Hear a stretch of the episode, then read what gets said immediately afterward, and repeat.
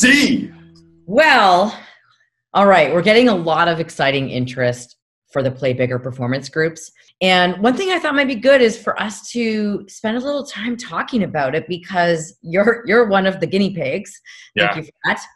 Of the uh, pilot group, and we've ranted about this before, but I think we should get a little bit more specific today on on why you like it and and and what you're getting out of it, so people can sort of hear from somebody in the group you know why they should potentially consider and see if they're a fit but potentially sign up for play bigger Yeah, I, I think I think it's super important that we talk about that because the more and more people ask me about it, I'm really noticing how like dramatic the difference is between the play bigger performance groups and anything else that I've seen out there in terms of format and results and everything. So yeah, okay let's do it. well right before we go into that um, i just want to say that like another reason that i want to talk to you about this is because it, if it weren't for you i probably i mean I, I probably would have started something but you really kind of helped uh, push me towards this idea because you were like there's a gap. As a franchisor this is something i need. I need a tribe. I need a, a group of, of of friends around me. Maybe maybe just give me that quick story there first. Yeah it was it was it was super super obvious you know? I just went to a lot of the franchise events and i noticed that where i was supposed to be getting value although i was getting value it wasn't enough value. And i was just yearning and thirsting for it. The panels weren't enough the keynotes weren't enough the social events weren't enough. I'm like what's missing here? The true brain trust where all the intelligence lies is within the other franchisors the people who are in my boat. And they weren't participating in a lot of that things either because they were feeling the same way. So I'm like, this this looks like an opportunity. hmm yeah, and I've been trying to kind of figure out something in this eh, along this line. So, all right. So the when when people hear the term mastermind, I think they kind of get a certain thing in their head. So let's first. I'm going to ask you, when you think of a mastermind, just out there, whatever, like generic, what what do you think that is? Well, I would always compare a mastermind to the other frame of reference, which is a round table. And in my head, I think of a round table literally as a round table where people sit around and they chat and they talk. So when I think of a mastermind, I think of it as like a round table, except it's more exclusive. You know, there's only certain people that need to be in there. I usually think about it as the same people being in there, all like chief development officers or all marketing people or all CEOs or whatever. I think of it as very finite. You know, we come together, we talk about whatever we need to talk about, and then we go on with the rest of our lives until we come back to this, you know, in six months. It's almost like a mini conference. That's what I think of a mastermind. Okay. And so, how do you see play bigger being different than a mastermind?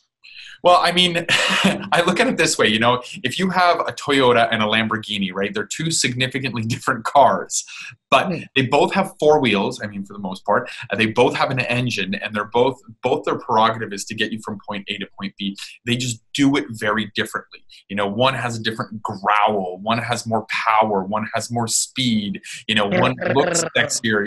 exactly, right? So ultimately they're they're helping you accomplish the same thing, but um, I would think that the that the Lambo does it better, you know. So to me, that's kind of how I compare these play bigger performance groups to a mastermind. You know, you get into groups with people who are the same. You know, they do the same thing as you. They're on the franchisor side.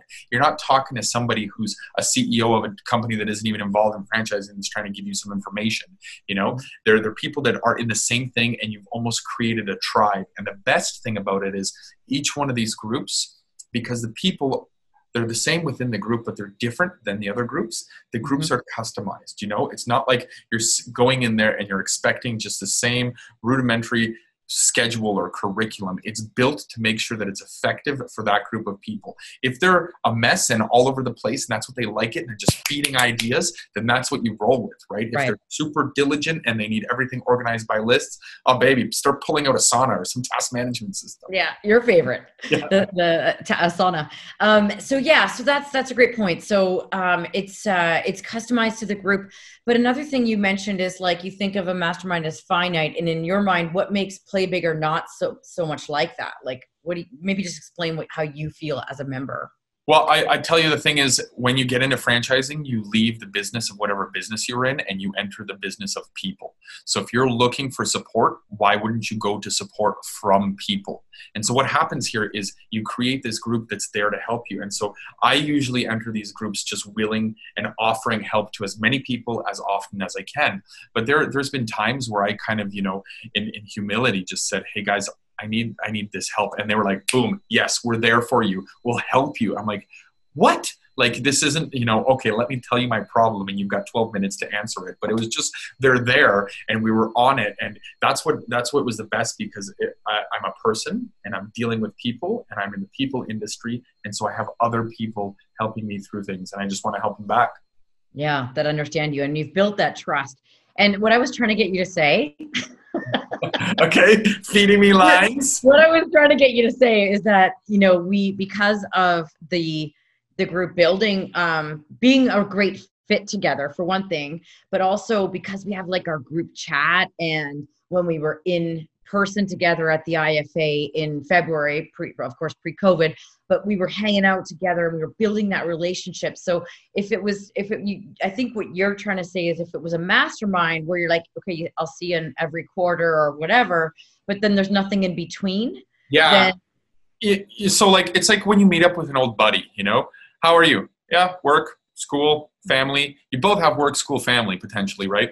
But you have different work, different school, different families. So you talk very on a superficial level.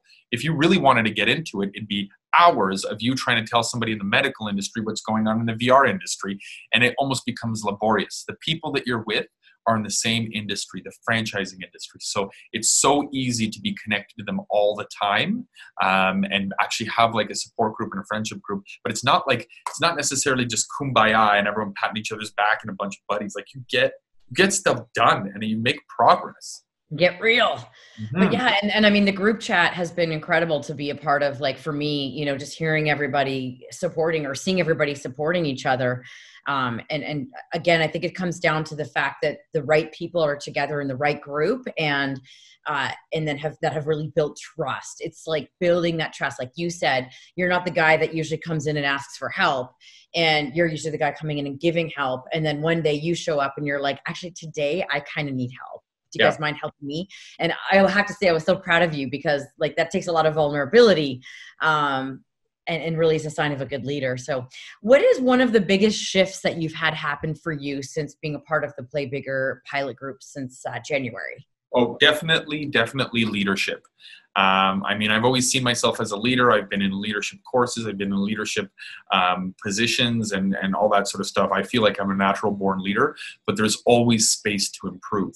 And when you have to work with franchisees, people who are adults, people who have invested their own money, it's a different type of leadership. So I think uh, play bigger performance groups have helped me better. My leadership have helped me connect with my franchisees better um, in order to help them reach the results that they want. You know whether it's you know satisfaction in their life and what they're doing and the cause they're working towards or profitability or or being um, or just you know under, having a pulse on what's going on so that i can help them Better. That's awesome. Like you probably would never realize you even might have needed to grow as a leader because you're like you've done leadership things, but then you get in there and you realize oh i got a gap here that i not, you might not even know that you have a gap but then you improve and you go oh i look at what i got from this all right so what would be what would you say to somebody who's like i just don't know if i need this like i'm not sure if i need to be a part of this well okay um, I mean, my personality would say, yeah, you need it. Trust me. just, yeah. just give it a shot, right?